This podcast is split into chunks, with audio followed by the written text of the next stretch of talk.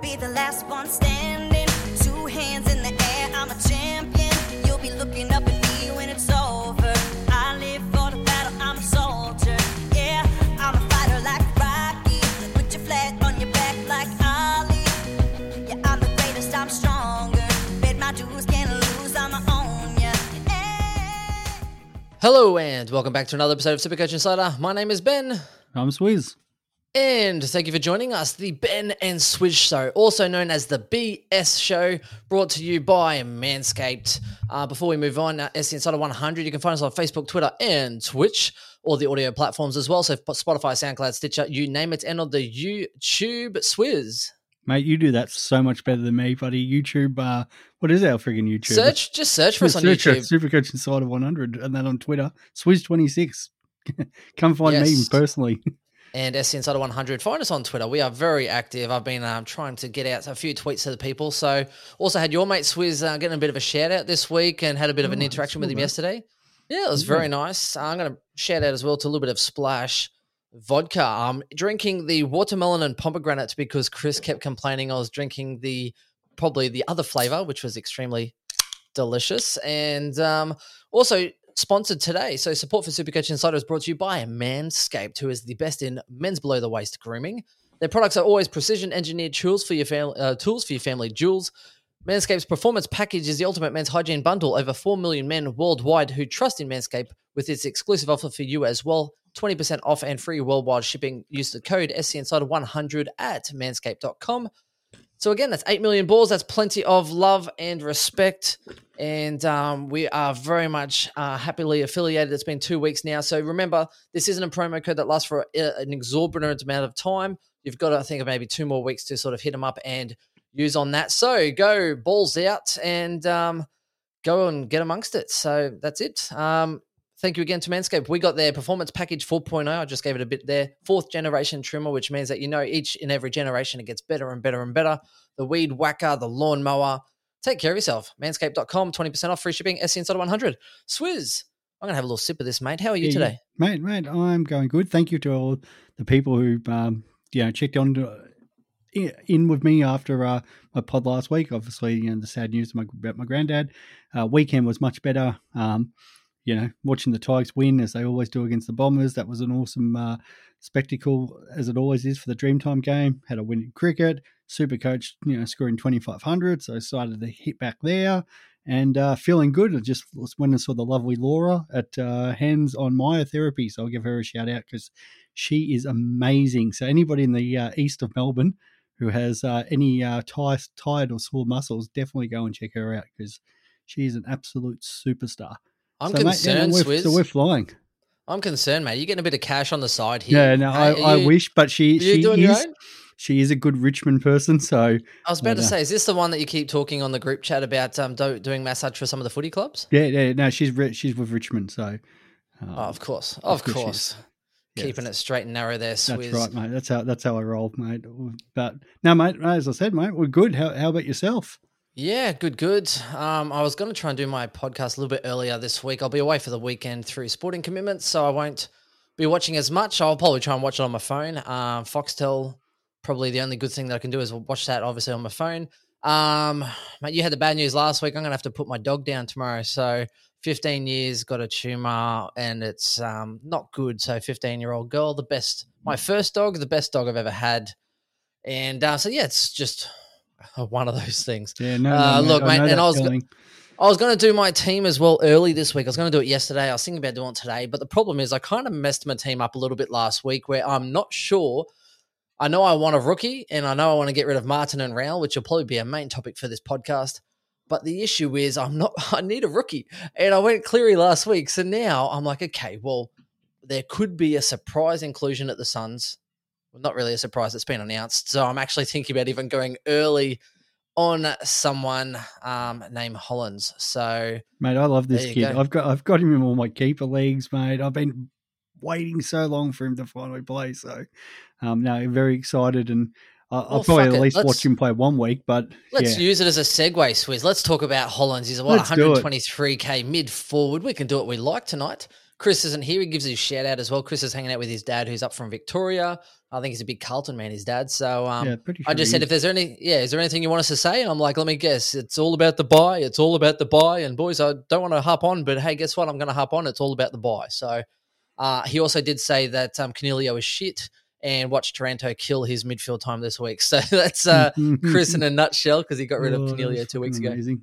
And- Yeah, and the- um, I, I was at my I was at my wife's uh, singing concert. She's a opera and classical singer and that. And so while we we're waiting, like the sort of get there, you get your seat.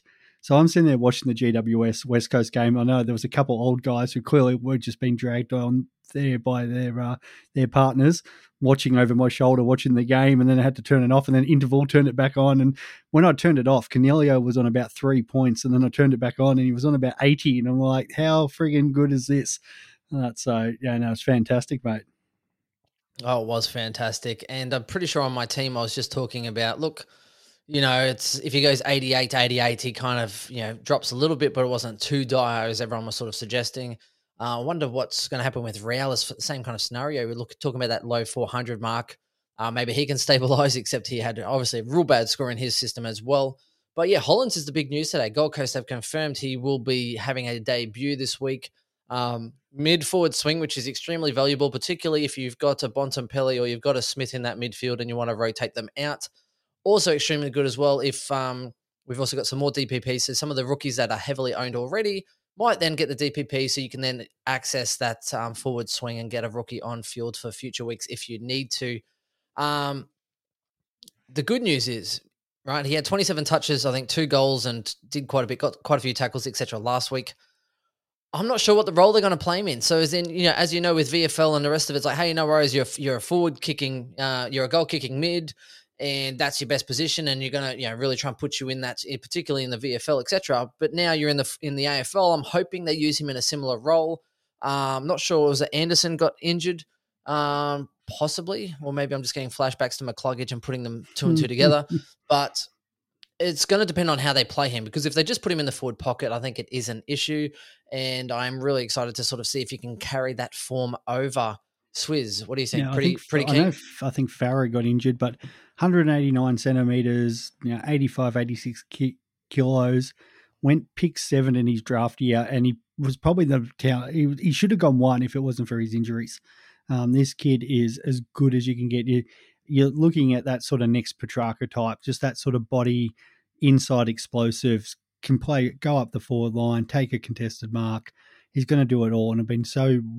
Like, we've all been waiting to see this kid come in, and because it's the point of difference the Suns need. You know, you know, Rowell's more that you know sort of bull inside midfielder. Anderson can sort of play both, but he, he does rack up the, the more the possessions. But to have that kind of Petracca like player, and, and we see it like you know your Dusties, your Dangers, the Goeys, and that they're just so such a point Val- of difference. valuable. Yeah, because because they can go forward, and, and they're just such a tough matchup. So, yeah, I really hope this kid gets an actual good run at it. And I think now that he's in, as long as it, only injury is going to stop him, and that's a touch wood. He doesn't get any more injuries, but um, yeah, I, I, I think that he's somebody um, that we will hopefully be having in our sides, not just this year, but in you know three, four, five years, we'll be talking about him in our sides as that you know guy is a premium. Yep. The smartest decision would be to obviously wait because they play. He plays this week, he plays next week. He has the bye, which means that the upgrade straight after the bye, ideally, third game, bang, you're in to finalize your team. That would be the smartest move. Uh, I'm not really into smart moves right now, Swizz, so I'm kind of trying to free up cash as quick as I can and just sort of uh, taking a risk. Um, that's sort of what I've been going with at the moment. Uh, look, it's some wins, some losers, but that's sort of where we're at. Speaking Yeah, of wins and losers, it's perfect if you've got wh- who would you still have? Um, maybe a Ward um, or McDonald from Hawthorn. Um, maybe if you've still got Horn Francis for whatever reason. Um, yeah, sort of one of those guys who's got that round 14 buy that you've been banking on um, playing out that long, or even maybe you're playing day cost and, and you've got a, um, a forward defender up forward and you can loophole back and yeah, bring in a um, and bring in an Elijah Hollands for one of them. Yeah, it'd be perfect. Ideally, you'd hold off because there are a lot of rookies. Um, there's not a there's not many rookies after this week. Let's be honest. That's kind of a pleasant news for Holland. But a lot of the rookies on the bubble or close to have that middle buy round. uh, which sucks because we're already losing a lot of our premiums in that middle buy round. The last thing you need is also more rookies missing in that time period. So number Well, one, you, straight you off the bat, say that, Ben. However, the mid-season draft is coming up. Yeah, but they don't come straight in and play first week. Well, it depends because sometimes they do. Like you look at the year like Marlon Pickett, you look at Buddy, um, like uh, who was the other Pickett one? that- came in. Pickett yeah, Pickett, the final. Pickett would have, but he came in the final, but he would have come in straight away. And that, like some of these guys getting picked up at their mature age, you're only picking No. it unless it's like North Melbourne when they took the key forward in Edwards. Some of the, if you're taking someone who's a maturer body, um, you're, you're kind of picking them because you want them, you might need them in straight away. So it depends on the club and it depends on their scenario. Um, the Bombers are going to probably have a few. So if they if the Bombers were to pick up a kid, well then it's possibly no, unless they're putting games into him. If they picked up a mature age player, then all of a sudden it's like, well, the only reason you're picking that guy up is to play him. They generally don't play too early though. Now there has been exceptions where they've been in the VFL for that club, so they already know the systems, etc. It would have to be an extremely a impressive rookie to get picked up. B an extreme need from the club. You know, if there was a big tall ruckman and all of a sudden it's like, oh hey, we you know Hawthorn at this point in time, it's like come on in, this is the system, and try and like right figure it out, go because all, all their tall stocks are hurt. Then that kind of makes sense. But Well, I would not be banking on any of these players. the the one Um, the club I am thinking of, and not to sorry to butt in there with your Benny boy, is West Coast because they've already been playing these guys and that. So I'm expecting them to a couple of those guys who've been supplement players to be added to their list. And they've already been playing one or two games. Now that'll be the interesting part because a couple of them I don't know if they've been listed on Supercoach still because you couldn't actually pick them up. So if um, who was the guy for them that got a hundred uh, that uh, that that game? yeah, um, I can't remember his name. yeah, so if he if he was listed, it'd be interesting to see if Supercoach then update it with his hundred in there, or if he kind of just starts flat again at 102k. So, uh, yeah, West Coast extremely relevant, and that depending on what they do, Yeah, it could be just like whose line is it anyway, where the points don't exist. yeah, Um, points don't matter. the points don't matter. So I guess we'll we will wait and see. But the one that stands out clear as day, it's Mr. Cleary himself, Luke Cleary, middle buy. So again, the difficult component. But um, if you don't have Cleary and you have a Martin in your forward line and you want to get rid of him, and you have yourself a you know, De Koning or a McCartan in your defensive line, and probably the, if they're in your defense, they're probably on your bench because most of them had been for most of the year then the easiest scenario is bang, get rid of um, Martin in your forward line, move to Koning or McCartan into your forward line and play them on field, and then bang, put Cleary into your defense. That's probably the easiest scenario if you're trying to free up cash. You still get a couple of players that are doing really well that you wish you could probably play on field in your defensive line, and you, you only need to last them for a week because after this week, don't forget, after this week, it's best 18.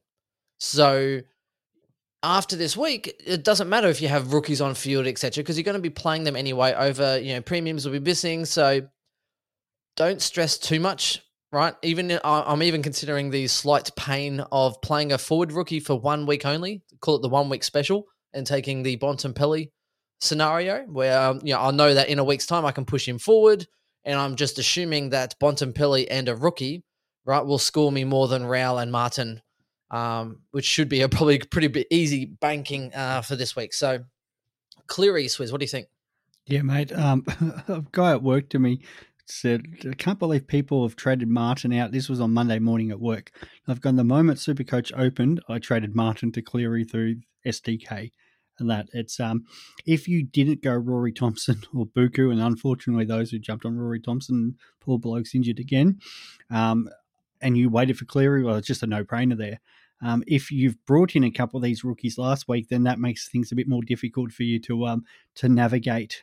Uh, but yeah, I, I think uh, Cleary's uh, definitely looks very settled in that back line. They brought back Tim O'Brien, didn't affect his scoring in any way. So yeah, there's definitely a role there for him at the moment. And yeah, the dogs win and rookies are playing well. Well, there's no reason to drop them. So hopefully the dogs keep winning and he keeps playing well. And uh, and it's yeah, that's locked in for me. Um, I know Yep. a couple of people like how many dogs can you bring in and stuff. So obviously that depends a bit on your buy structure as well.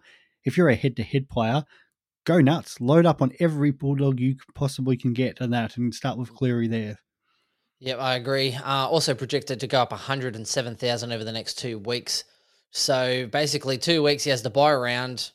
Do you know what I mean? Um, it wouldn't be far after that that you could probably even try and upgrade or try and bank a little bit of cash to maybe move or upgrade someone an existing premium already on your field. I think it's definitely a valuable decision, and his scoring has been extremely good as well. So he is definitely one to look at.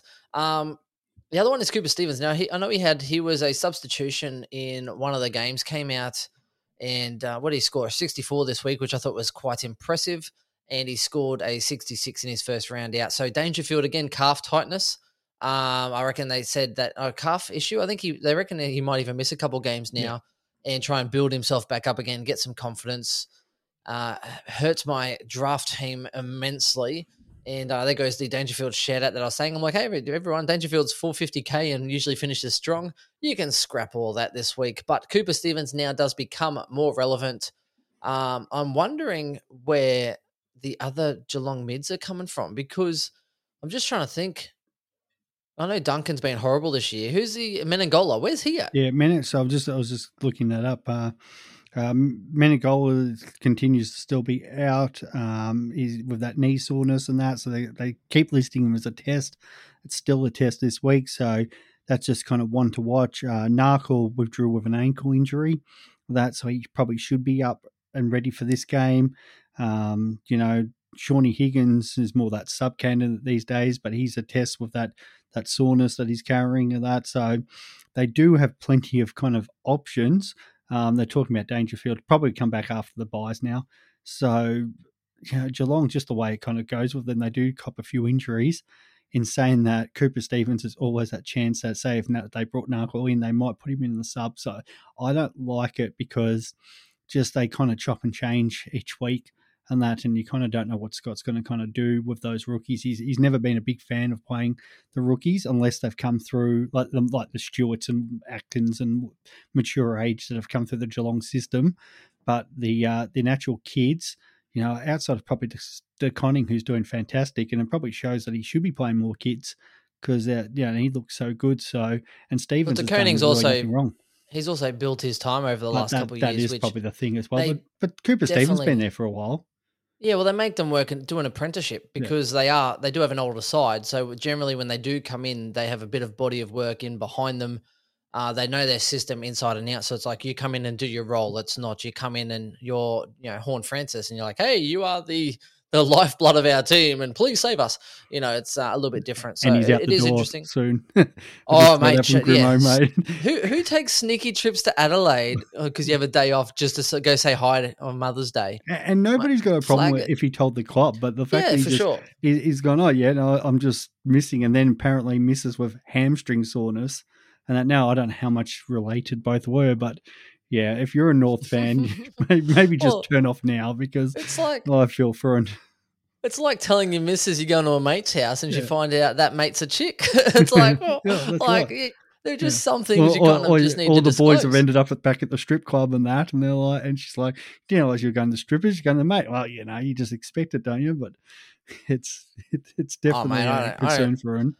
And well, I'm not going to dive into that conversation, Swizz, but I don't, they, I don't lie about they that lost stuff. their two um, recruiting guys as well with the mid-season draft coming up. Oh. They have had a poor North. Like if you're a North supporter listening, and I know like those who are turning up, you, you guys turn up no matter what the situation. But if you're a North supporter who or member who didn't turn up last week, you got to get to their game this week. Just get around there, boys, because they need your support big time at the moment.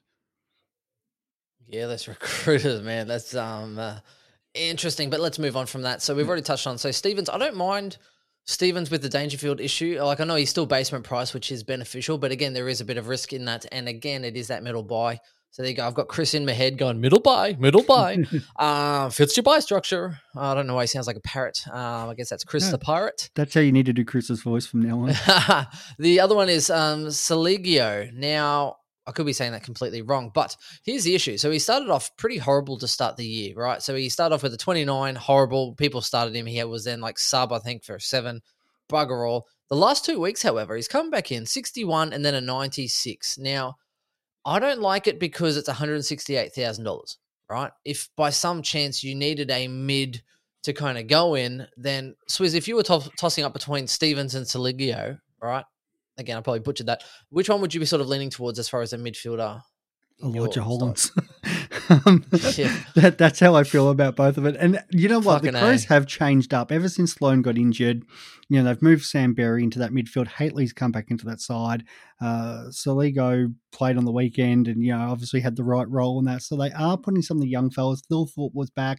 So you can see what the Crows are trying to do. But does he fill me with a lot of confidence going forward? No. And that so it'd be a no for me if you're really desperate, Cooper Stephens. But I'd rather have the friggin' I'd just go all in on Elijah You- if you had. You no know what's choice. funny? What's funny is that I was trying to come up with a scenario where maybe you could pick between the two and try and sell it, and then you bring me you bring me logic that I agree with, and it's and uh, again I'm not saying that it's going to be right or wrong because I don't know what the future will hold, but again I'm sitting there going, yeah, you know what, I would bring in Elijah Hollands over those two, so there you go. Uh, I don't like bringing in rookies early, but it's just sometimes you got to do it. Sometimes you just have to bite uh, the bullet. Um, Joel Jeffrey, speaking of biting the bullet, now Joel Jeffrey, we're talking. Some people are going to get very excited, saying, "Oh my gosh, Joel Jeffrey got a 95." Everyone, he's he's a rookie. But if you have a look at his week against Fremantle, now I know Fremantle defensive systems are really tight knit. I know. Here's the two positives, right? I'll maybe even oh yeah, two positives, right? Hawthorn this week, North Melbourne the week after. So the positive is he does have two pretty good opportunities to kick some goals before their bye.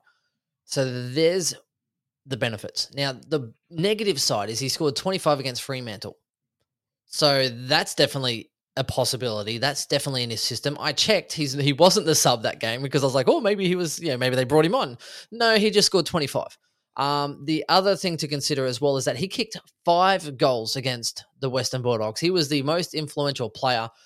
He kicked five, which is kind of annoying because Sam De Koning still hasn't got a Rising Star nomination, even though a hundred percent I would put money on De Koning getting the Rising Star nomination for this week, and he might not even have a great game, but the body of work he has done. Uh, I know in some of the group chats with Catter and a few of these other boys are sitting there just raging, like Sam De Koning. It's like, well, mate, a rookie's popped up and kicked five goals, kicked one, and uh, what does he have? Goal of the year nomination as well. Kicked one over his head like soccer. There's not much you can do about that. It's a bit like Gibcus as well, mate. But they're defenders, so they always get pushed to the back. It's just the way the world world works, unfortunately. And they're doing nothing wrong. Their body of work's great, but the ones that are always kicking the goals or in the midfield racking up the positions are always the ones that you know, get the awards. Well, Stanley is good at masking his emotions, Swizz. Um, I don't even know where to go with that. Now, Joel Jeffrey, uh, think Jack Gunston. That's the sort of height he is. He's that you know more that third, second, third tall, um, and that's the problem. He's a he's a second, third tall in the Gold Coast forward line. Yeah, they've got some easy games, so hopefully he's going to continue on and kick some goals. But yeah, I wouldn't be touching a forward like that. Um, yeah, what's he played six or seven career games? It just doesn't um, fill me with a lot of confidence going forward because you're going to get those weeks where yeah, he's going to get blanketed by, you know, he's going to get a proper defender. Um, even like like Hawthorn. So, well, they're going to go probably Sicily to uh, what Chol.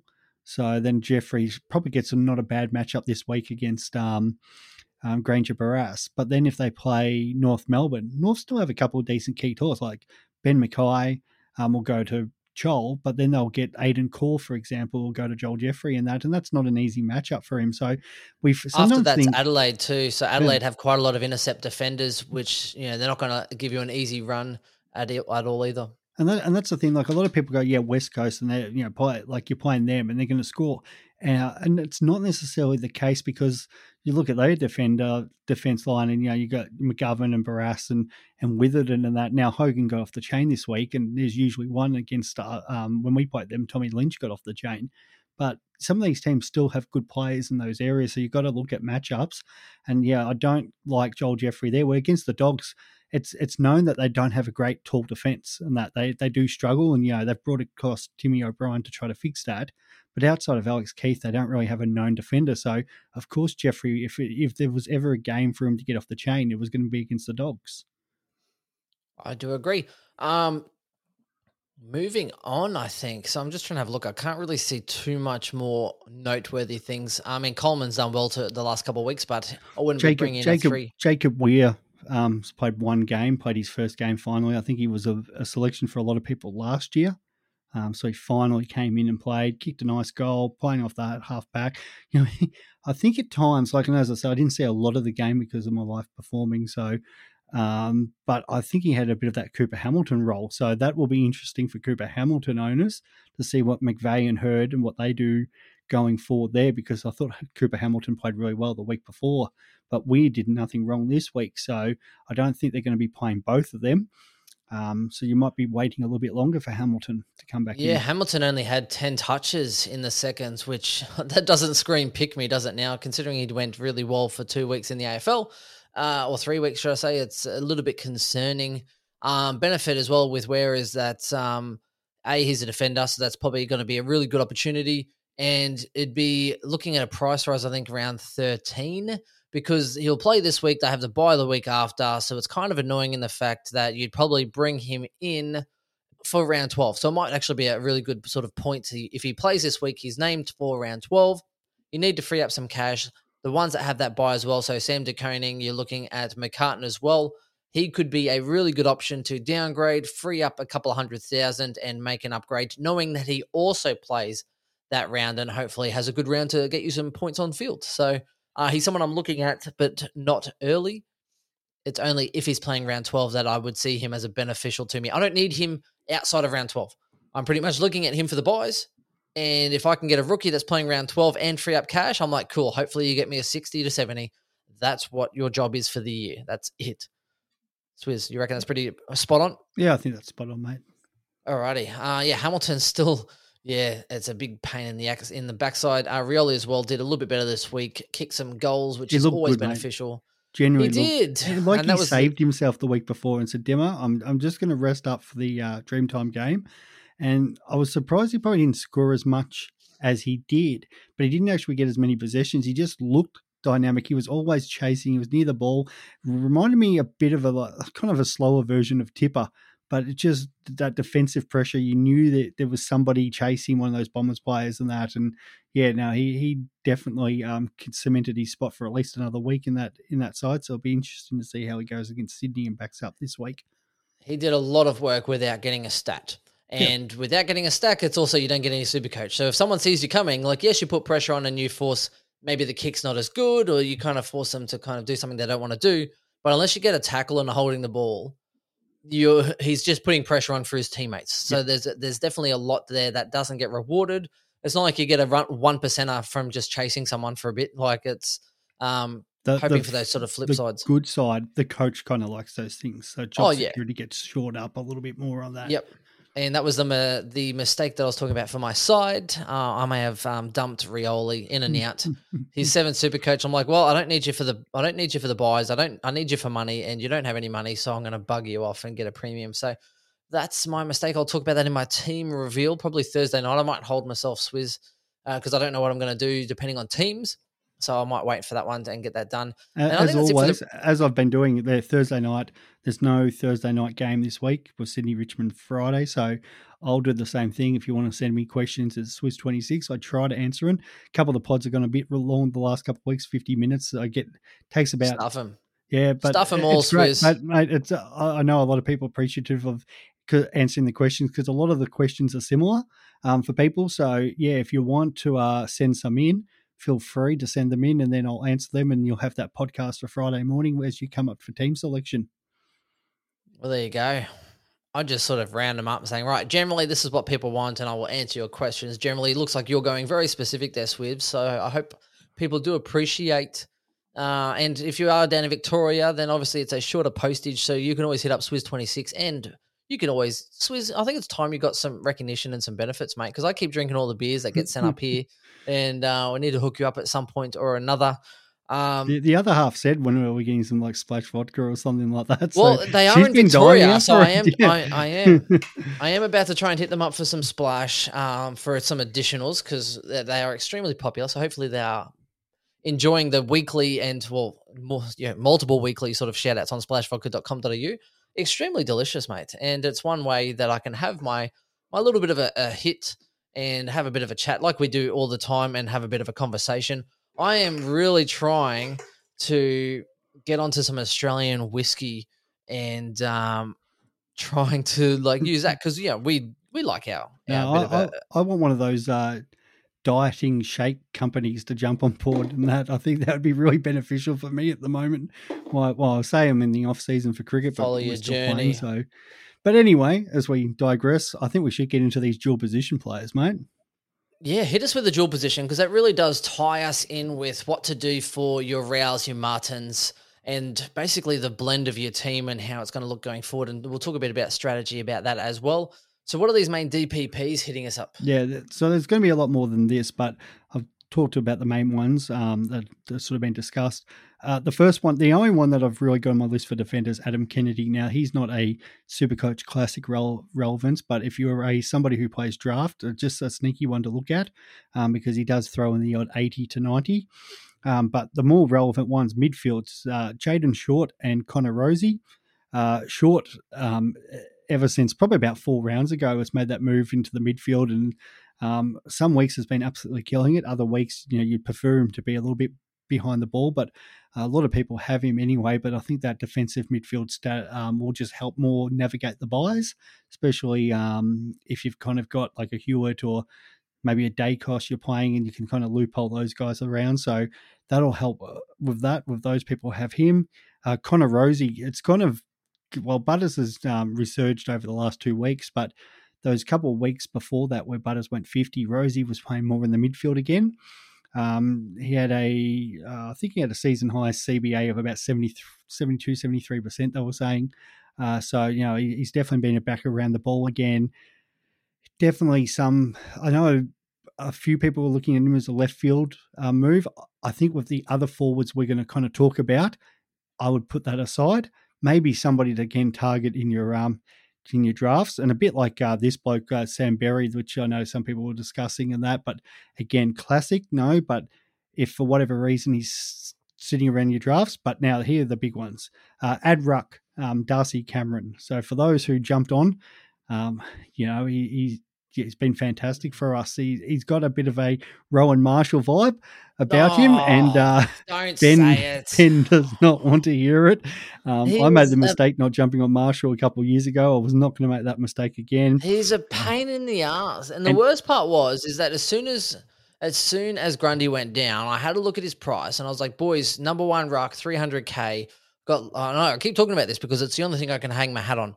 Um, people hung shit on me, right? And then I but I went I had to get in, so I went. I didn't have to. So I went and got Gawn in, made some other changes to my team, and then I went and got like Oliver and and Parker, and I just didn't get in because I was sort of upgrading elsewhere, and that's been the issue, and it's been the absolute bane of my existence because he has looked extremely well. The one thing I can hold my hat on was that Cox was playing in there. The coach was talking about playing Cox in the ruck, and I was like, "Yeah, suck it." Everyone that got Cameron, I hope he gets like a fifty. Yeah, take that. Next minute, Cox goes down with like a, a finger injury, and he looked so good. Intercept mark after intercept mark after intercept mark, and I'm like, "My God, can you just calm down, man?"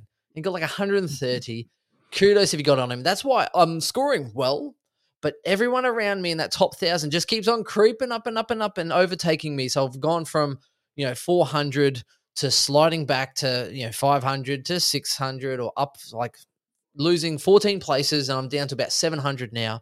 And it's literally because of Cameron. People getting on him around me, and he, they're overtaking me because he's doing well. Yeah. That's a The- rampage if I've heard It one. is. It is. The other one that's got rock star status is Mark Blicavs.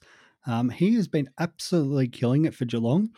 Uh, there's always the question because Stanley comes in, and then what does role does he play? And does he go back in the defence? He can play up on the wing and stuff like that. But there, there's been games there where he's been playing as the number one ruck, so he's going to pick it up. It's a bit of a weird one as ruck defence, um, but I Very guess weird. yeah, if you if you were looking, I guess, as a D a, a unique D six to bring in, who as somebody, if you were to lose your ruck at some point, that you could actually move him in.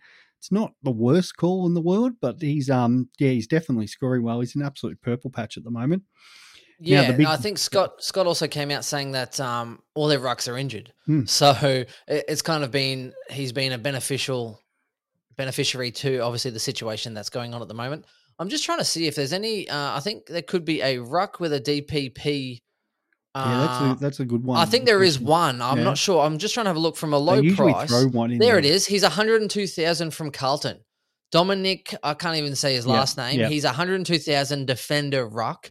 That's actually not a bad Well, little. that that would be the little thing option. if you hypothetically went Blicavs at, at some point over the buys after he had his buys, and you, for example, had um, maybe Sam Hayes tap out or whoever your R three in that, that they've got no more cash to make, and you're like, well, I just want to maximize the amount of cash I can get. Let's put the 102k.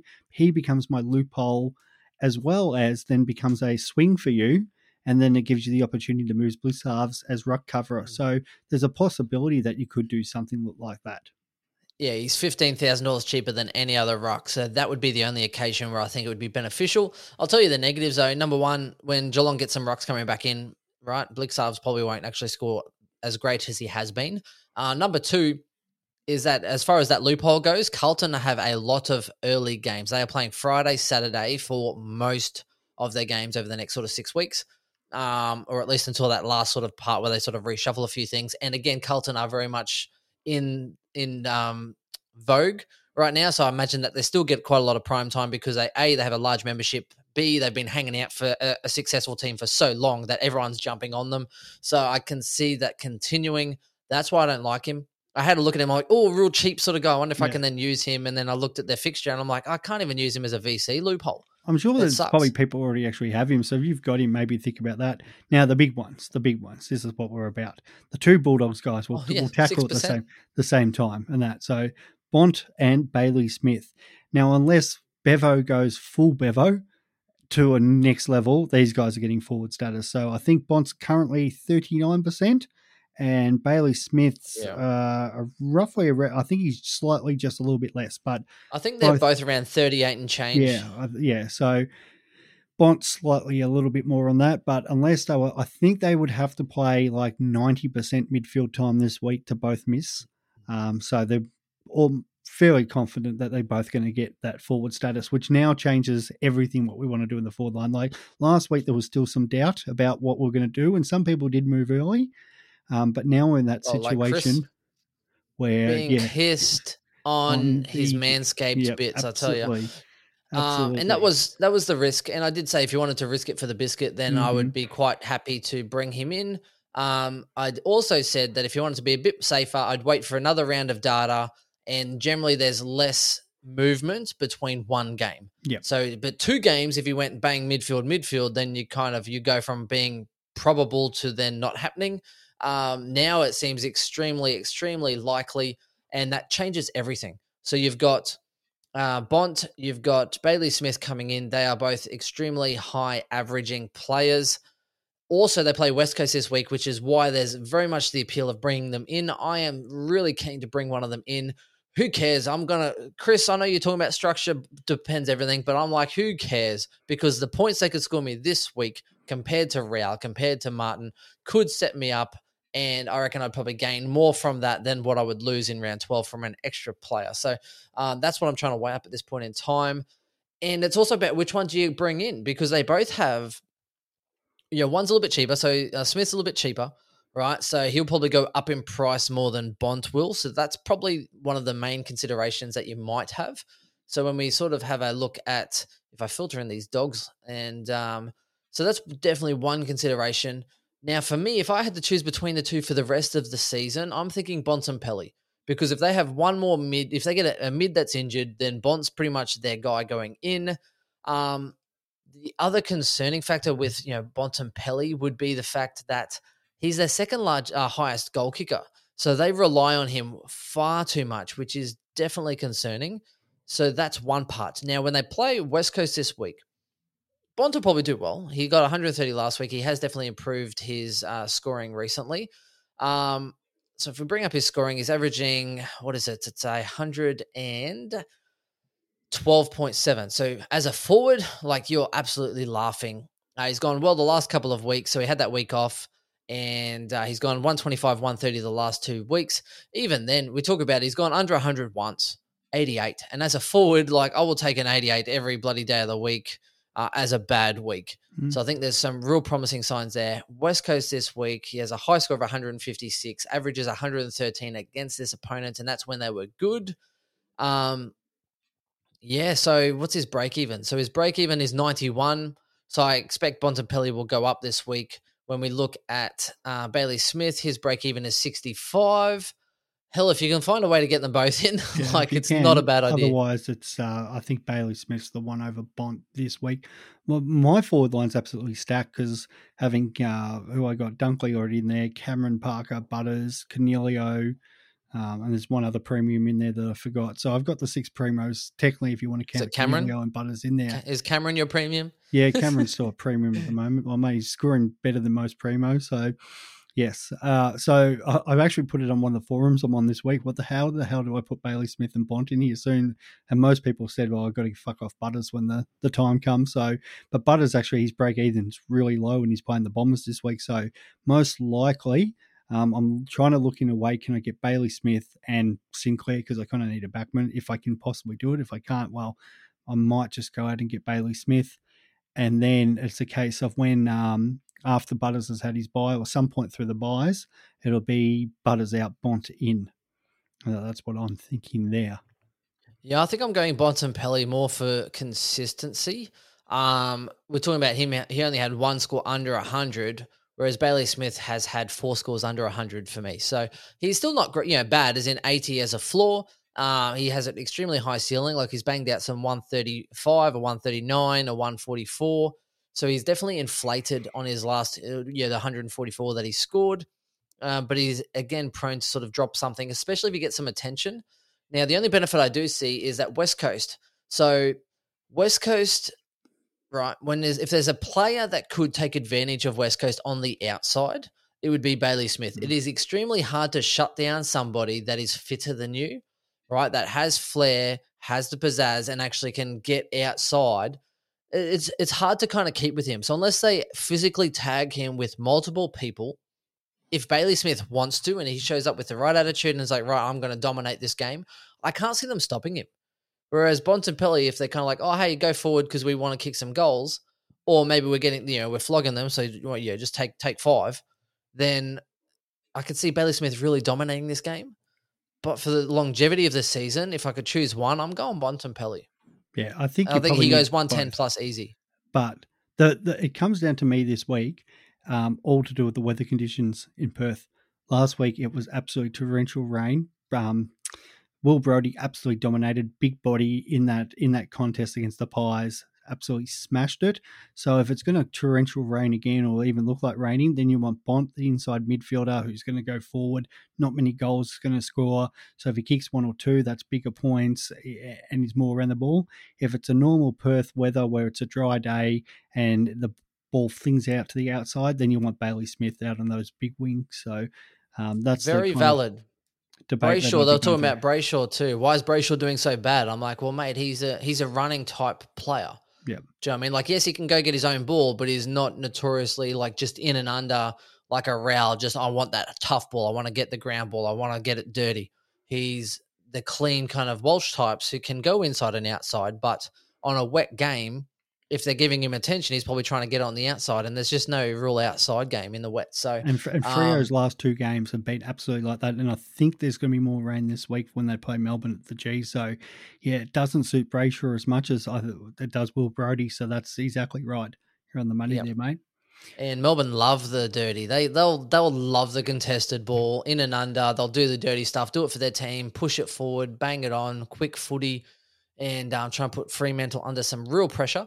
So that's definitely an interesting one for me. Uh, the other one is English as well is in line to play. So that's going to be interesting if they, uh, depending on weather, of course, if they play Sweet and go, okay, well, we'll play Sweet and English can maybe be that extra forward marking option that frees up Bontempelli even more so. So if English is named with Sweet as a, a ruck combination, then I think that's extremely good for Bontempelli as well because they won't need him as much um, with a bit of two prong sort of uh, offense. So that's another consideration. Um, I'm waiting for Thursday teams on that one. Yep. All right. English again, I'd wait to see because he did lose a lot of weight. So maybe it helps his, him being able to move across the ground because he's lighter. But again, rucks can also get pushed out of contests and pushed out of ruck contests easily. He's not a good tap ruckman already, and if he now loses a bit of weight, uh, you know, for a couple of weeks or whatever, even still to build it back in, he might get muscled out of some contests and not even be as competitive. So I can see maybe if they are concerned in that element, then they might bring in some support um, and play him a bit more forward over the first couple of weeks until he gets his weight back and his fitness back, which I'm intrigued to see. Wouldn't surprise me at all. Buku goes out English because it's his hometown in Perth. Um, plays this week, plays up as forward, um, and they kind of restructured. All depends on that weather as well, but restructured the smalls around him. Um, a couple other ones. Um, Rowan Marshall's in line to get it, um, depending on sort of his split this week with Ryder. I still don't really like him as a dual position. If I knew Ryder was carrying injury or looked like he was going to go out, then it might be a situation to jump on. Um, from a rookie point of view, we've got uh, Benny Hobbs and Robbie McComb, um, both midfielders who are going to pick up that forward status. So that could come in handy for those who have them through the bye period, um, able to sort of swing players around and, and cover more positions if you need be. Um, and then a couple of the ones that aren't going to pick it up. I know there were some rumors about Max Gawn and Travis Boak, um, but that isn't going to be the case. They're going to get close depending on sort of their roles this week. And Boak's obviously been playing a lot more up forward. Um, Gawn, when Jackson's in, does go up the up forward a lot more, but yeah, nowhere near enough that they're going to get. I think Boak's going to probably get closer than what uh, Gawn might get, but I think Gawn's sitting about 28% last I heard. So something would have to dramatically change this week. You know, even if he played 100% forward, it's not still probably not going to happen. So yeah, you can hold off on those two. Oak for me probably around 18 if he continues his latest split. Uh, Max Gawn, I don't think will get it, and the reason is, you know, as we spoke about, this was my, I guess, uh, I, I was hypothesizing or I was making some inferences at the start of the year, talking about Max Gawn and going, okay, well, you know, I mean, Melbourne are playing finals, and they are, I think, two games clear on top anyway.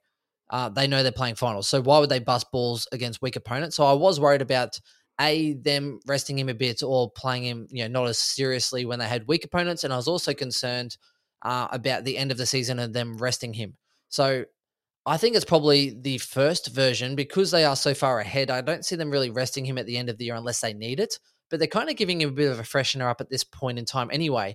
Get closer towards finals, get into the back end of the year. I think Max Gawn's going to tear this competition a new a hole because you want to be hitting finals in peak physical condition. You want to be in your best touch ever. And I think as you get closer towards that sort of last six rounds, I imagine in our Supercoach Finals series, I think Max Gawn will probably be the highest averaging player over the last five weeks. That's my prediction because he will want to be absolutely dominating, getting the most of the ruck time, smashing it out in that last sort of pit just before finals hit. And I think Yeah. it'll be scary. And mate, the reason I uh, support you on that one is the the more they win, the more I think they're going to want to keep winning and be the that that club that goes the you know not you know 22 and 0 which is nearly impossible to like what club has done it. But it's their opponents on the run home. So they've got uh, they've had some easy kills lately and even Freo this week at the G as much as Freo been playing well up until 2 weeks ago um, yeah, that that should still be an easy win for Melbourne. Um, but as you come up to sort of what is it, round 15, 14, you know, they've got the Lions, they play the Cats down at Geelong, the Bulldogs was their grand final opponent. Um, they've got Carlton and Brisbane the last two weeks. So they're massive games to kind of, I think, say to their opponents who are going to be their opponents in finals, you're just to show how far behind they are. Um, there, there could be that case where you know we've seen clubs in the past go, okay, we're not going to show you all our tricks now and everything like that. And I know like Kevin Sheedy back in the day used to do with the Bombers, and then they'd come out and beat them in the finals and sort of give those teams hope. But I don't think Melbourne play that way. They're very No. much of okay, we're playing against the best. We're going to show you why we're so much better than them. and Um, the psychological yeah. edge that comes with it because even when they play them like oh man we don't want to play melbourne you know it's anytime you see that matchup then automatically you're in their heads that psychological edge is definitely underrated i think as well They're going to drop. They'll Um, probably drop a game. It'll probably be like Adelaide or something like they did last year, just out of the blue. But I think against those big, those, those top opponents, um, they're going to be setting themselves.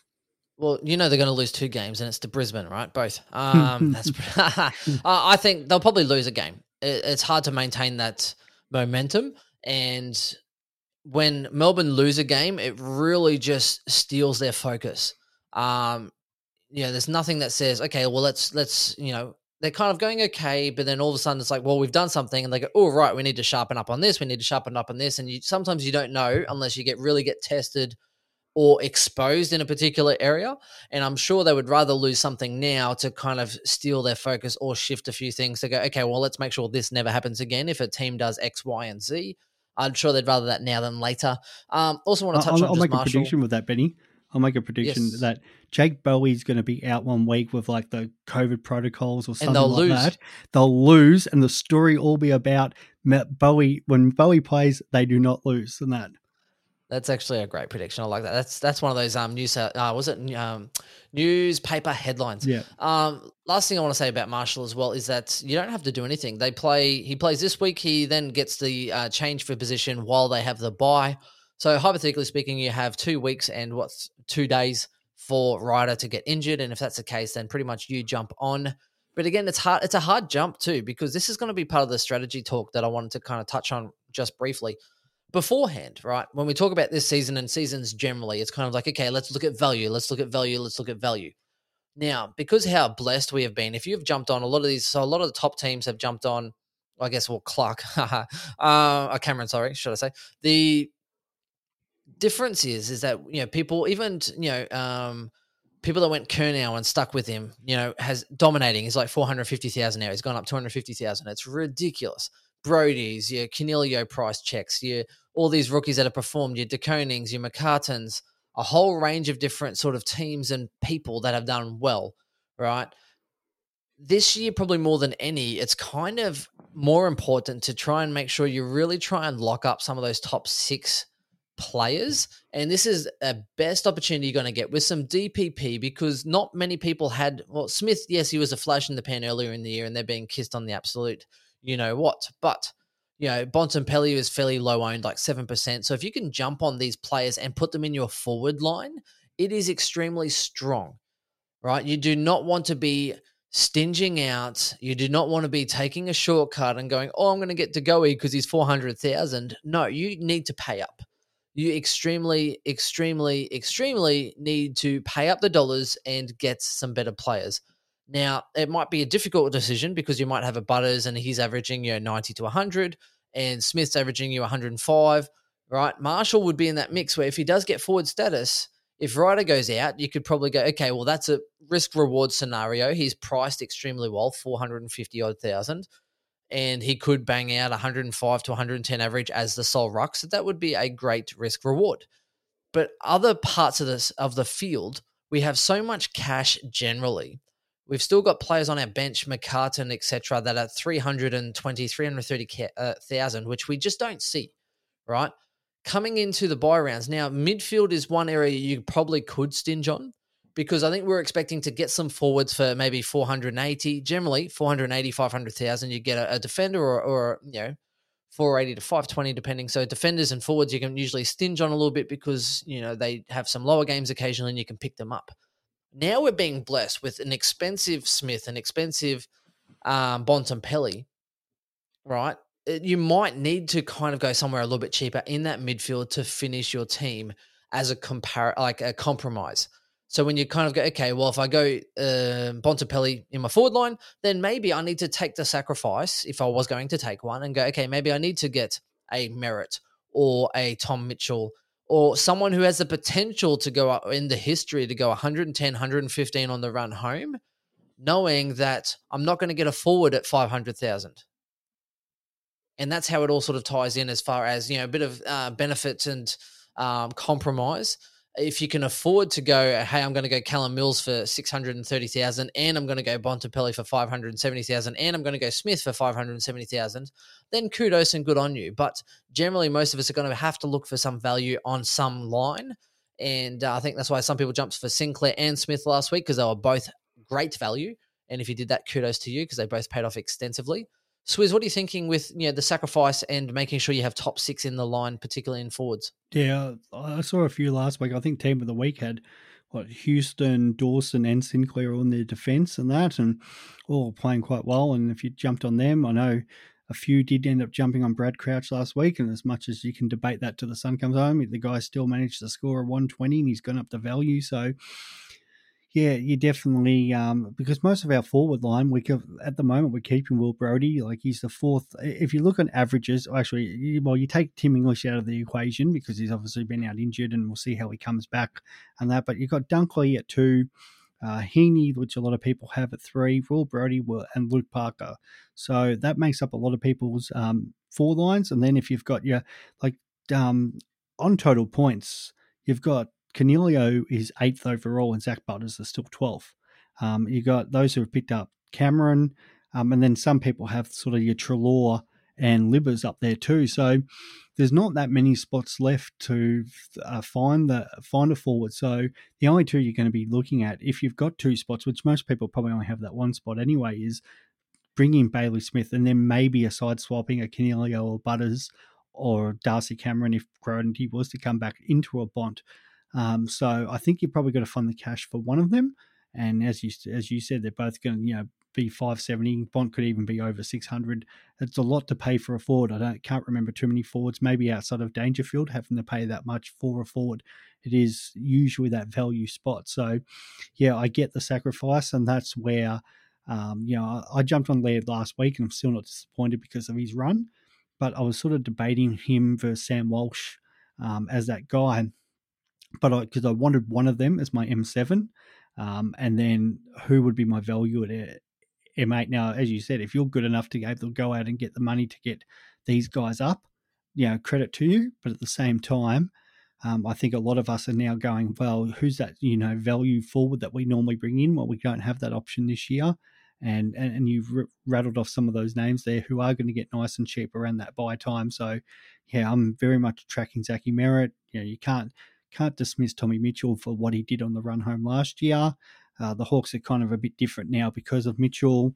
Um, you know, I know a couple of people were discussing Ollie Wines last week uh, because he, you know, we know what he did last year coming back from the uh, that Brownlow.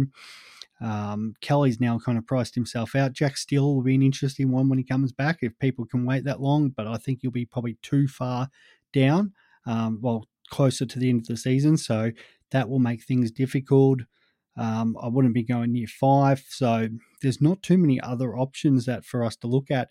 Maybe Jarryd Lyons could be possibly, if depending on how McCluggage is. Um, you know, definitely looked back back better around the ball the other day. So yeah, yep. you've got to. I think that's where that M8 position is going to be different for a lot of teams because we're all going to be trying to chase that value.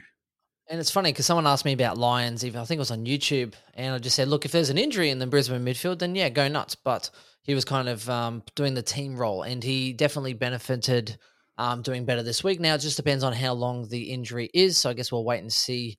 Um, could be today or if it was announced, I'm not sure, or tomorrow. Generally, they'll talk about injuries uh, that Tuesday, Wednesday period. Uh, he is one that I'd be considering. For me, I, I don't know. I think Zach Merrett had uh, came back from an ankle and he had a really bad round.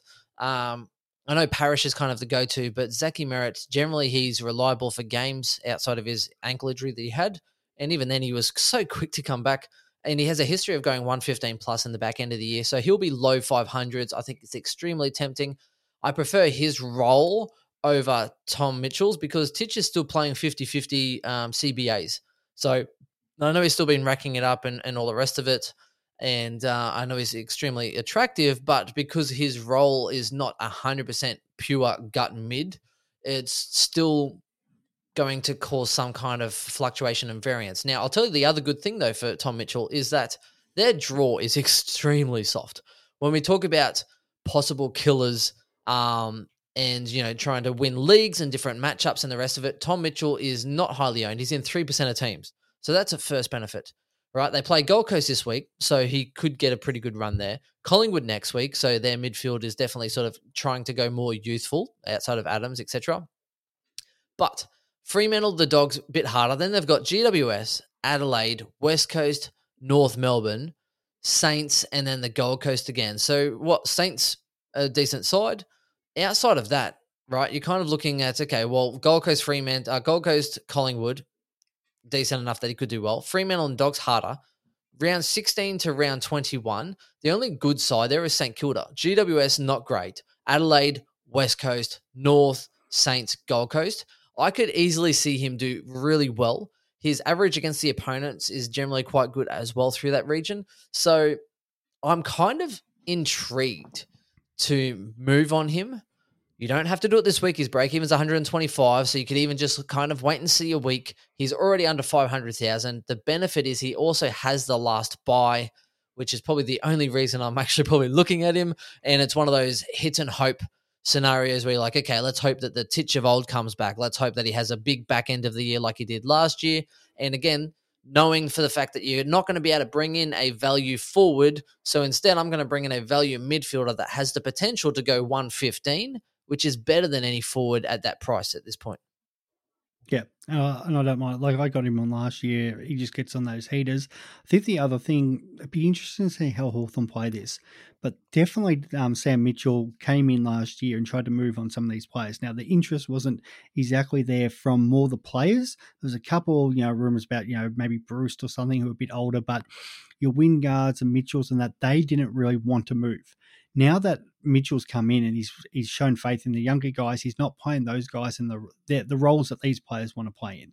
So Hawthorn have two choices in that they either push them completely aside, but then they lose complete all their value and that and these players will end up walking. Or they put your Mitchells and your your Wingards and O'Mearas in the, those key areas, try to get that value back out, and then come trade season, they look at trying to trade these players to clubs that you know are in a sort of that premiership window, so they can try to get something back because Hawthorn are trying to get more talent into their side. Um, and then the other left field part about that, I know you've got something to say about that, Ben, is it also depends on where Clarko ends up next year too, because he these are his boys. So um, I would not be surprised if Hawthorn go, now these are the guys that we need to try to get value out. We're hoping Clarko maybe lands at the Giants or the Suns who will take one or two of these players and let's try to fleece them for as much as they can. Maybe that's part of why um, the deal when Clarko left, like, hey boys, I'll leave and I'll pay you back in uh, twofold. Now, I kind of disagree a little bit. I know if they do go back into that into their role, then it does improve their commodity, right? But if they wanted to stay, then it's almost like it's almost Mitchell what is his way to say, no, no, no, you're going to do the team thing, and I'm going to play you here. So that way, when they get to the end of the season, it's like, right, boys. So we spoke last year about you know you maybe seeing the the talent.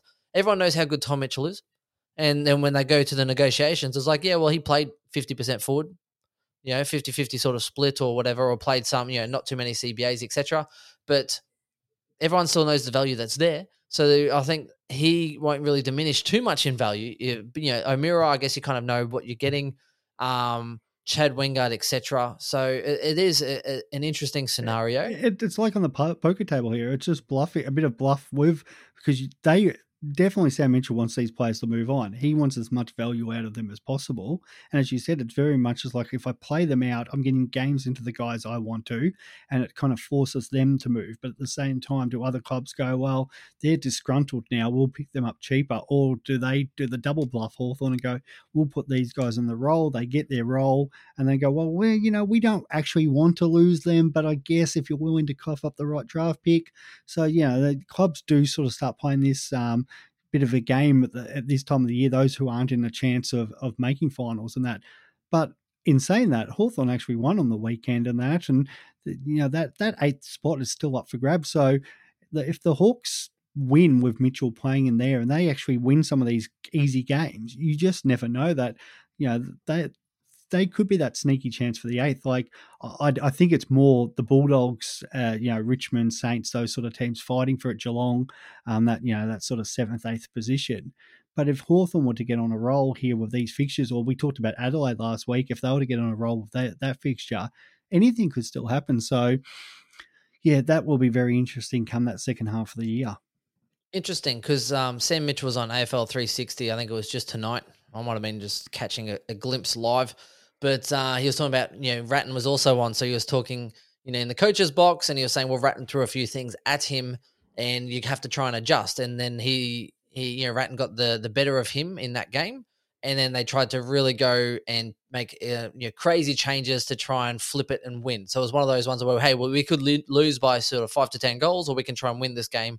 And in the end, they actually lost by a little bit. So um, he's not afraid to sort of move the magnets. And I think, you know, when we sort of look at you know being coached better on different days, I do see that you know they'll probably try and really push their team to try and win games if they are in the mix. And even when we saw them when I think against Melbourne, they just sort of go, go, go, go, go, try and push the pressure. Um, teams that are ahead try, sometimes try and slow it down and control it. But if you're going manic pressure and manic speed, uh, you know, you kind of build the own momentum yourself, and the other team's just trying to hold the ball and stop the bleeding. And sometimes the bleed will just keep going through. So um, definitely kudos what they're doing, and I think they have a lot of potential. And I think we've spoken about Tom Mitchell and Hawthorn because he's probably the only relevant outside of Sick Dog, of course, the only relevant sort of hawk uh, in that mix-up. So that's pretty much where I'm at now. Can we talk about uh, two of the main big boys now, Martin and Rowell? Can you see any scenario in which you would keep them this week, or do you think it's just a fire sale? And we'll pair them together because they are very relevant together. Martin, it's not the same kind of Coniglio argument last week where we're like, okay, well, number one, well, Chris wanted to talk about Taranto and, and Coniglio's possible role next week. I think the coach came out for Coniglio, for those owners, saying how good it was for him to, you know, how impressed they were with him going into the midfield and how dominant he was. I don't think they're expecting that transition from that forward sort of role into that real guts role on how well he would do. So I think that's a real benefit as far as what they gave him the job to do and how well he performed. So I think he will get more opportunities to do that in the short term. So I guess we'll see there. Um, Martin and Rowell are very, very interesting prospects. And we'll start with Rowell because he has so much potential and he is so frustrating at this current point in time. He got a 39. He was the lowest scoring player on my field and he's 416,000. I nearly got rid of him last week because he was, I think, a, a basically a flat hundred thousand. I was like, hey, he's made a hundred thousand. Maybe I can get rid of Rowell and go Rowell to land, and that way I can say at least I've made a hundred thousand on on Rowell. Now his break even is 128, which means if he goes 80, he's losing another 20,000. And then all of a sudden he's 395 with another round to play. God knows what that break even would be because that low score of 39 is now stuck in his cycle for basically the buys. And it sucks. Now, here's the benefit Hawthorn can be scored against in the midfield. Right, Lions did pretty well. Neale did extremely well until someone tagged him. So Shield tagged him. Rowell's not the tagging type. So if they kind of put some attention into Touk Miller, then it's kind of like, well, Rowell, we need you to stand up. And I'm hoping that he will have uh, an extremely good day out. Now, here's the other thing that I'm thinking about of the possibility for keeping Rowell. They play North Melbourne round 12. I have West Coast Eagles round one flashbacks written all over it. Knowing my luck, I'll get rid of Rowell this week and he'll go okay. Maybe he'll go an 80 this week and maybe lose you 20,000. And then he'll go 140 against North Melbourne because Rowell still has that high ceiling. He scored 157 against West Coast. GWS, who are also a pretty weak side, scored 103 against. Uh, outside of that, they've had some pretty good games. You know, Collingwood a little bit weaker, 99. They've had a pretty tough run Melbourne, they played 71, tough team. Carlton, they played 65, tough team. Saints were obviously very dominant. St Kilda, 64, dominant team. Brisbane, he did well against, but again, Q Clash, a lot of that there. Sydney, 88, fairly tough team. Fremantle, really tough team, 78. Western Bulldogs, again, another sort of top eight sort of range team, uh, 39. So they have yet to really play some of these bunny sides, and they have Hawthorn, North Melbourne, and Adelaide on the next three it would not surprise me to see Rowell actually averaging you 100 to 110 for the next three rounds. Uh, again, that's based on potential and based on the fact that we're playing against weaker opponents where an inside bull could do well. Because all these other good sides, guess what? They have inside balls as well. And Touk has given away way too many free kicks because he's playing against midfielders that are better than him or more experienced and they get the ball first, which means that he going second is going to put a tackle on and possibly give away free kicks, which he gave away too many.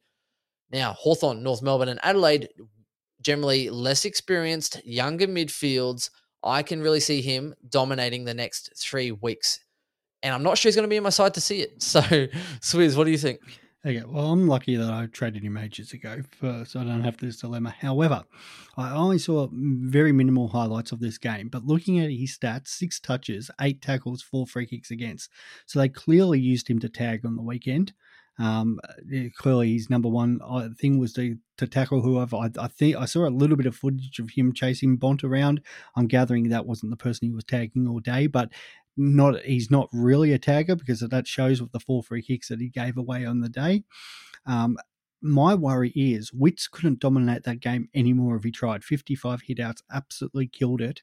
And if you've got a ruckman being so dominant, knocking the ball, giving you first use, and Rowell can only touch it six times, when his biggest issue at the moment is his outside game. He finds it really hard to get the ball outside. So if you're inside the in those clearances and your ruckman's dominating, knocking the ball down to you, and you can only touch it six times, I've got major concerns of keeping him no matter what team they're playing. Now, obviously, the Bulldogs midfield's a lot better than that, but there's nothing to stop them still going, you know, rally. Um, we want to develop that side of you, or because of the other midfielders we have in there with Anderson and Miller, and now Hollands playing some time in there and stuff.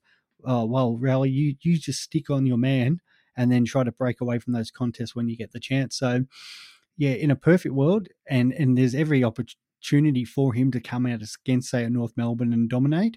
But I think it'll be more Touk, and I'd be trying to move for our one.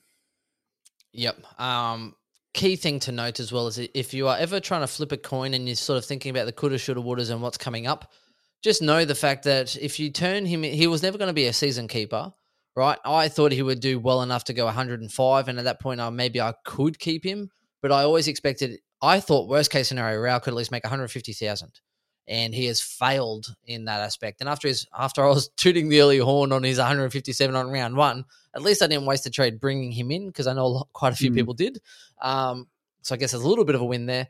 Um, but if you move him to a premium, then it's it's fine anyway. You're reinvesting that money into a better player and it's no longer about what Rowell gets. It's more about what your premium scores you um, consistently rather than because when we have a look at him, what's he had? Two sixties. So he's had a 39, which is his worst score, two sixties, two seventies, an 80, and he's had a 99, 103, 103, and 157.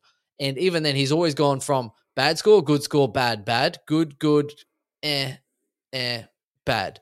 So he's not exactly consistent at this point in time. So I definitely see the value in getting rid of him. Uh, also, sidetrack on the Coniglio trend that we just spoke about before. Chris messaged us as well saying that uh, Taranto is confirmed out for another week. So um, your mate Abdul, mate, he'll have to yeah. think about that because I think he's got him in his side. He and, does. He uh, does. Shout out to uh, was it Chris, a friend of the podcast? Thanks, mate, for that uh, information. yeah, shout out to Chris, the um the pirate. Um, yes, hanging out with his, hanging out with his dad today. So, um, yes, good old Chris, mate. Thanks for putting the um the group chat, Chris. Now, next time, can you stop messaging Facebook and please put it uh, SC Insider 100 and go to any one of our uh, official platforms that yeah. I that I manage, and uh, we will be sure stop to stop DMing uh, us, mate. You know, stop the stalking. I know. Uh, can't join us on the podcast. Uh, Dead. Martin, do not mate. message. Let's go to Martin. Yeah, I had yes. this. I had this guy out all week. Um, had him out still Saturday morning. McCartin goes 85. I was loopholing uh, De Koning, I think it was, and they both got 85. And I was like, well, there you go. I, I can keep Martin now because I don't need to bring in Dawson or Sinclair. Like, what's the best they're going to go? Like 110, 115? Of course, both go 130 plus and cost myself 50 points and cash there with Martin going down. But um, yeah, as I said, Supercoach opened, and within about 30 seconds, I had this guy traded out of my side. I thought his last opportunity was to against the Tigers. We've leaked some points on the outside this year uh, to Wingman, and he was definitely there around the ball on the wing. And it wasn't until the last quarter when he got himself involved. There was chains where he was near the ball, just couldn't get his hands on it. So, yeah, I've got major concerns there for Martin. Um, you know, he, he has been scoring reasonable in some games and that, but yeah, I, I just think with the break even now, it's just a like, well, we there's no real reason to keep him unless for whatever reason you had, you know, like Abdul there with Taranto and you had other injuries to deal with. But yeah, I think he's first one off the uh, out of your side this week. Yep, he has a break even of 116, which means that he would need a personal best score not to lose money. Now, the only benefit is if he scores like, uh, what is it, a 79, he's projected to lose 16,000. So that means that you'll still have $380,000 if you want to sort of move that, but you are relying on the fact that he will score more than he has the last two weeks. So the good thing about Martin before and previously to round nine was the fact that he had a, a, a good base of 71. He has gone below that the last two weeks with a 59 and a 49, which means that at this point, based on his last two weeks, you are better off playing a rookie, uh, a Hobbs, if you can make it, or if you have it. If ideally, if Martin's in your, if Coniglio's in your forward line, in your midfield mix, or Martin's in your midfield mix, it's an easy scenario. Get rid of him. if they're in your forward line, it gets a little bit trickier because you're trying to bring in a Bontempelli or a, or a Smith, but you can't move them forward and for a week. So you might be forced to kind of play a forward rookie for one week and just hope that they kind of do well enough and get you a 60 odd. So in a perfect world, you might be at a loophole. Um, again, it's for one week, and next week you're looking at best 18 anyway. You've now got you'll have Hobbs, you'll have um, Hobbs and Mer, oh, what's his name? Blah blah blah um, blah blah. McComb. Uh, McComb. Yeah, so you have Hobbs, McComb will be DPP. Happy days. Hamilton, if you have him in your team, he can then go back into that mix and be able to be flexible. You're playing best 18 anyway. You've got Bontempelli and Smith will be able to be now into your forward line, and Nick Martin will be a dead memory to you. Yeah, if you Right, there's so- no there's no holding him for another week because um we, then we start the bias anyway. So you're only going to be then you're going to have to probably hold him one more week before you bring someone in, and then he's going to drop another twenty k. Um, and then you're not only going to probably have to play him on field, so you're not getting the points on field. Plus, you've dropped forty k over everybody else at least. Um, if you wanted that last buy, he's only another hundred k to get up to Tom Mitchell. So you could have Tommy Mitchell for the next three weeks in your midfield. Um, and yeah, for 100K, that, that's a very easy move. Um, yeah, something to think about. No, I quite like it. I'm just trying to have a look if there's a way I can um, get multiple middies into my team. But um, yeah, I definitely like that. I think Martin and Rowell both have to go. There's no point in being sentimental at this point in time. Just kind of get them gone, get them on. Um, the thing with Rowell as well is that because they have the middle buy, you're going to have to upgrade him in the next two weeks anyway. So why wait for him to waste cash? Um, he's gone. He's got the middle buy. Same buy as, you know, Miller and these other guys that you might want to be upgrading to. And there's no point in him sitting there for a whole week, not even doing anything. Um, so you might as well move him on. Martin as well, first buy. See you later. Get gone and make some good improvements to your team, particularly with these DPPs sort of coming on the horizon. So Yeah, it's better to play. move. You'd, you'd be better to play a rookie on your field this week in your forward line. Take a slight point loss. Bring in Bont or Bailey Smith for both of them, knowing that they're going to come up in- into your forward line the following week. Yep, I do agree. And sometimes it's best to, you know, even if when you have a look at sort of players, if you don't need them for that sort of first buy, then even being a little bit more aggressive, um, if you're going for overall, particularly, sometimes you have to cut people before they're ready, and that's just the the nature of the business. Sometimes it's like, okay, well, if you know points on field matters, so sometimes I might have to lose ten thousand on De Koning and just know for the fact that hey, like I know you know, he's got to break even to 43 and maybe he's going to make me another 15,000, but I can get a premium this week and I can get an extra, you know, 20, 50 points or whatever it is, depending on how he goes this week. Then that's an advantage you're getting on your opponents. You don't have to maximize cash. You don't have to milk the rookies dry. You just have to work out and have this kind of nice combination between, you know, money earned, getting a premium at the right price, but you just need to flip them. You need to have a bit of a balance there. You can't always try and maximize all the cash. Same way going forward, you know, Martin and, and Rowell, they're kind of dropping cash at this point in time. So you're better off having um, combining the two, get one premium, play a rookie. Next week it's buys. Rookies kind of come on field anyway, finish your team, and you're all set. Um, a premium and a rookie probably also score more than Rowell and Martin did last week, easily. Yep. Easy done. Uh, any other final touches, Swizz, that you want to touch on? And then captains, I imagine. No, yeah, I don't think there's any other real pressing issues in that. Um, What about Paddy Cripps? Do we want to talk about Paddy Cripps for a moment and how crap he's been the last two weeks? we can if you want to with that. That's probably because Well, Sammy Walsh. You know what they've done with Sam Walsh? They've moved him up, um, starting up at the half forward line, and he's pushing up at that. So he's getting, um, yeah, a bit more outside, but yeah, just a slight little change there. That could be interesting round 18. Could you imagine Vossi continue to start Sam Walsh inside the inside 50 and get him to push up? And that imagine imagine that percentage just happened to change where Sam Walsh picked up forward status. That'd be friggin' unreal. But yeah, Cripps, interesting one. But but we've we've said it about how Carlton's midfield works with them all in there. Like Kennedy scored really well this week. So did Hewitt, Walsh. Um, you know, so that probably means less points for Cripps and Cerra.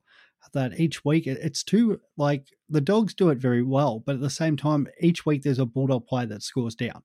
And then I think this Yeah. week it was probably Libber and I can't remember what Treloar exactly got, but yeah, there's weeks where Dunkley goes through the roof and McRae didn't even score that well this week.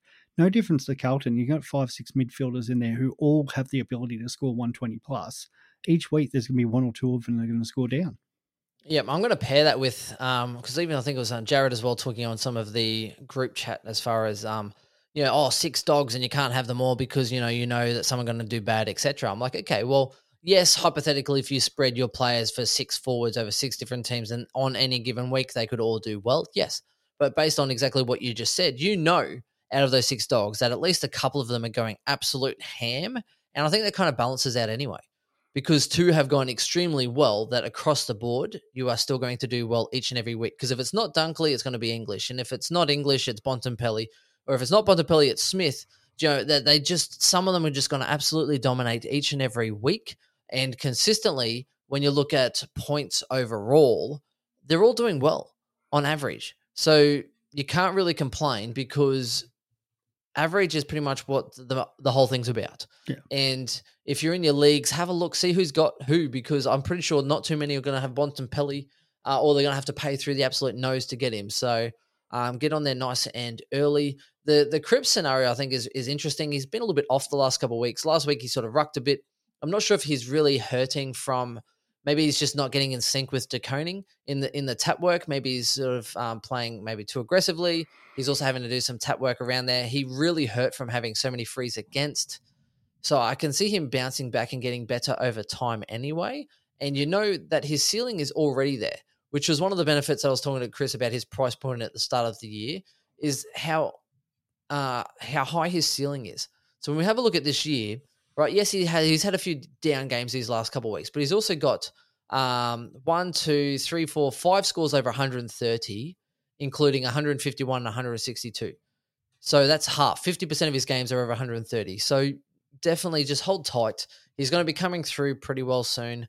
Um, I think it's just again any given week, you know, Petty Cripps. Now I know he hasn't had the complement of Walsh, etc., in the whole team, but when Cripps gets on a roll, he bangs out 170s. There is another big score in him this year, and I mean bigger than what he's already had now because a fit Cripps, a dominant Cripps, has everything go right for him, and he, he will bang out 170 at some point this year, guaranteed. Mate, I think it was more, there was a lot of discussion about Paddy winning that Brownlow, and Vossi was like, huh, there's only one Brownlow medalist here, champ. You're going to go play ruck, and, uh, and we'll, you know, put fire. We'll put the. Uh, I'll tell you. I'll tell you. Fire. I'll tell you what it was. Now it was more. They want to slow him down, so he shares the Brownlow like Voss did. Because no, no, is they, it really a Brownlow if you share it, or is it only a yeah, Brownlow if you have to give it back? That's, right. that's right. They, they really need pitching it back on that. So because De Koning actually looks good down the line, takes some good contested marks on that. So yeah, they throw Silvagni in there. They've been throwing Cripps around the ball um, into the ruck and that. So the quicker buddy um, Pittonet can get back, I never thought I'd say those words. The um, I know the better for uh, the better for Carlton's structure. Uh, so. Yep. I think that does cover pretty much everything. Uh, Clear, Cleary has to be a, a, big inclusion. I'd be holding McCartin and Sam De Koning as long as I could uh, for obviously from Geelong. Bruce should be back this week as well, so it looks like he will be in line to do that. Hayes will probably um, cap out around that buys as well. Um, you, now here's here's a quick one. I'm talking about Hayes. We'll give him one minute of airtime because that's all he's worth at Port Adelaide.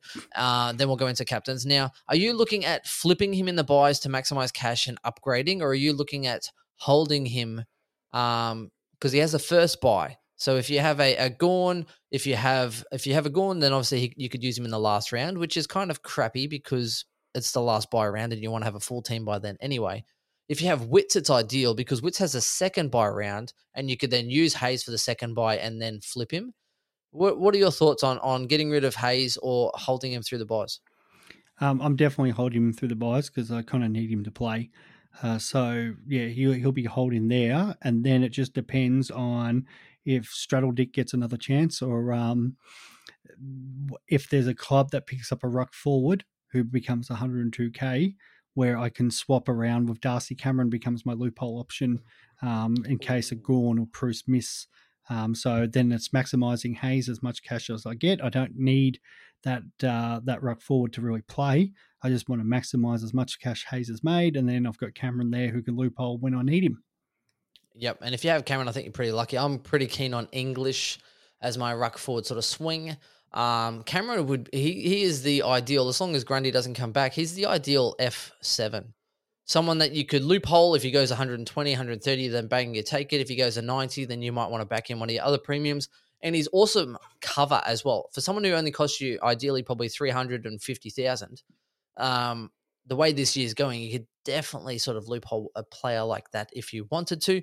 Uh, I don't mind that at all. For me, I'm probably looking at Hayes. Um, possibly, see, I can't even use him in that second buy round, which kind of hurts because I'll have Bruce and Gawn. So that third buy, I, don't even think I'll have Hayes for that third buy. To be honest, I'll probably let him maybe play that second one if he's going to make cash, or I might even just flip him. Pro- I'll probably flip him in that second buy round because I'll need a fresh player on field, and I think he might get me that. So Mhm. if you have witts, I think it's an easy decision. Hold him, flip him for the third buy is probably the way I would go. Um, did you go Oliver last week, Swizz? No, I've had Oliver for ages. No, I meant VC. We're talking yeah, about yeah, captains VC, now. Absolutely. quick I had him VC. Yeah. Yep. Yeah, me too. Great decision. Great conversation as about as far as that goes. Right. Now, you, you, when we you have a go at- first with your ruck um, um, vice captains because I'm your captain VC this week because Um, I've uh, I've got I've got this one down packed this week, mate, and it's it's a tough week, but yeah, you go, mate. look at that look in your face. Oh, mate, yeah, because I'm only I've only just started thinking about it to be All right, honest. Go now I don't. I'll go I wouldn't. mate. No, no, that's all right. No, it's all Yeah, right because I don't okay. want this to be biased, and you tell me some rational thought Mhm. that I end up taking on my Okay. own. So, um, no, I don't have any faith in Cripps on that sort of Sunday 320 because or any of those current players. It's too late in the round, and I don't have any faith in Cripps or Hewitt to kind of really bang out a good captain score. So I'm lo- I'm sort of looking at your main players, your McRae's, your um, Neales, etc., etc. Now, if you have Witts, I think it's a very easy decision for you to have Witts as a captain. However, they do play the exact same time as the Bulldogs, so that kind of does clash. Again, they're also playing in uh, was it TIO Stadium, so I think that's what Northern Territory. Darwin. So I think that, yeah, Darwin, sorry. So it could be a little bit of an issue there. But again, North, uh, so Hawthorn don't actually have a ruck. yeah, that's, so I that's would the one. Yeah, Yeah. easily, if you have him, he's going 120 or more, I believe. So you could definitely lock that in as a nice captain option.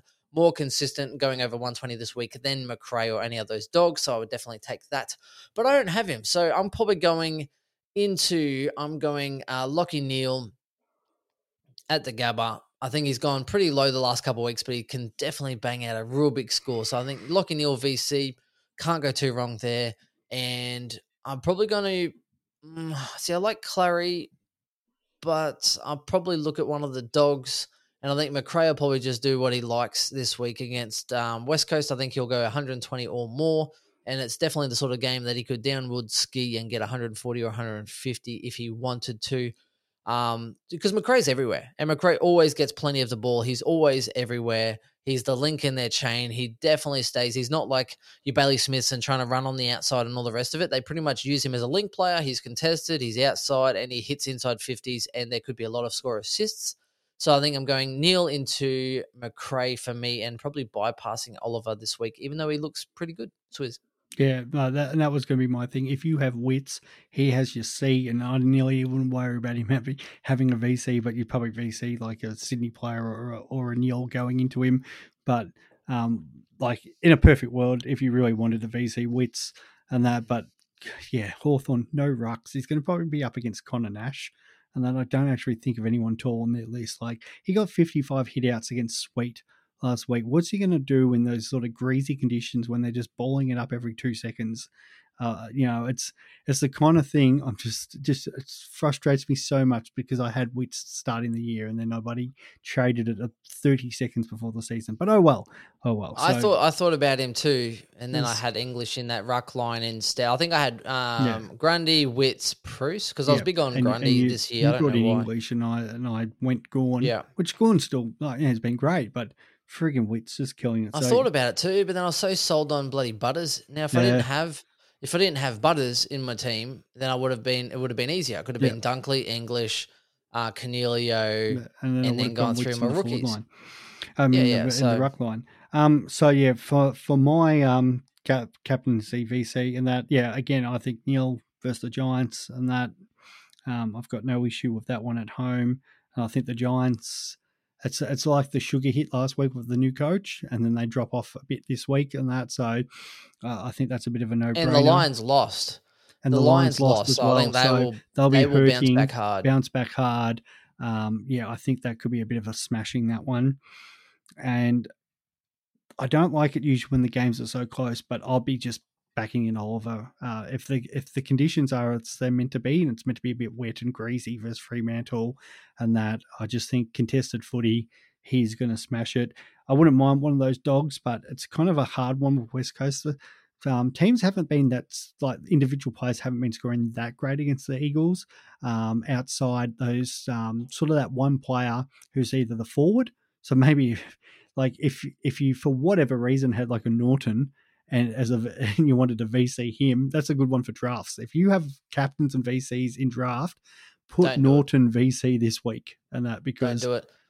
um, Don't do it. Uh, No, if it's no. wet as well, if it's yeah, wet if as it's well, wet, now it's a different story. If it's dry, then that. But West Coast have been linking so many points to forwards. Um, but we're with them. Uh, the players like Coniglio went nuts this week. I think Petracca was the better of the two Ds. Short went really well against them. So the forward who moves and carries the ball and even able to get forward to kick goals has been the better midfielder against West well, Coast. Coniglio last week So- forward moving mid. Yeah, so this week uh, that's kind of your more your Treloar, your Dunkley um, type.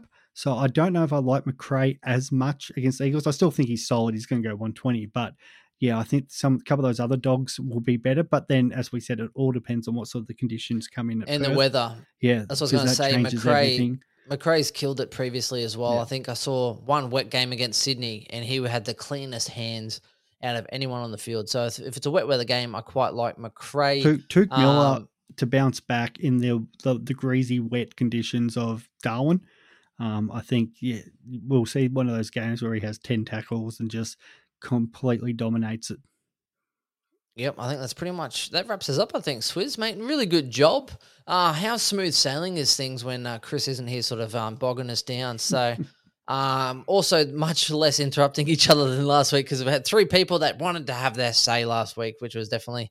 Um, and Chris's was bad Wi-Fi, and combine that with his Bluetooth headphones. There was definitely a delay, and then we're all trying to talk at the same time. And man, it was painful for us as it was for possibly you. Um, that's it as well. Uh, slight, slight change as well. I'm going to try and get onto the YouTube as well because of the longer segment. We just put it as you know monetized sort of segments, and that automatically spaces it as far as YouTube goes. For these longer videos, I'll probably try and cut one out of every two, so that the way it's more like five to eight minutes. And I think some of them were like every three minutes, which for me is an absolute pain in the ass. So.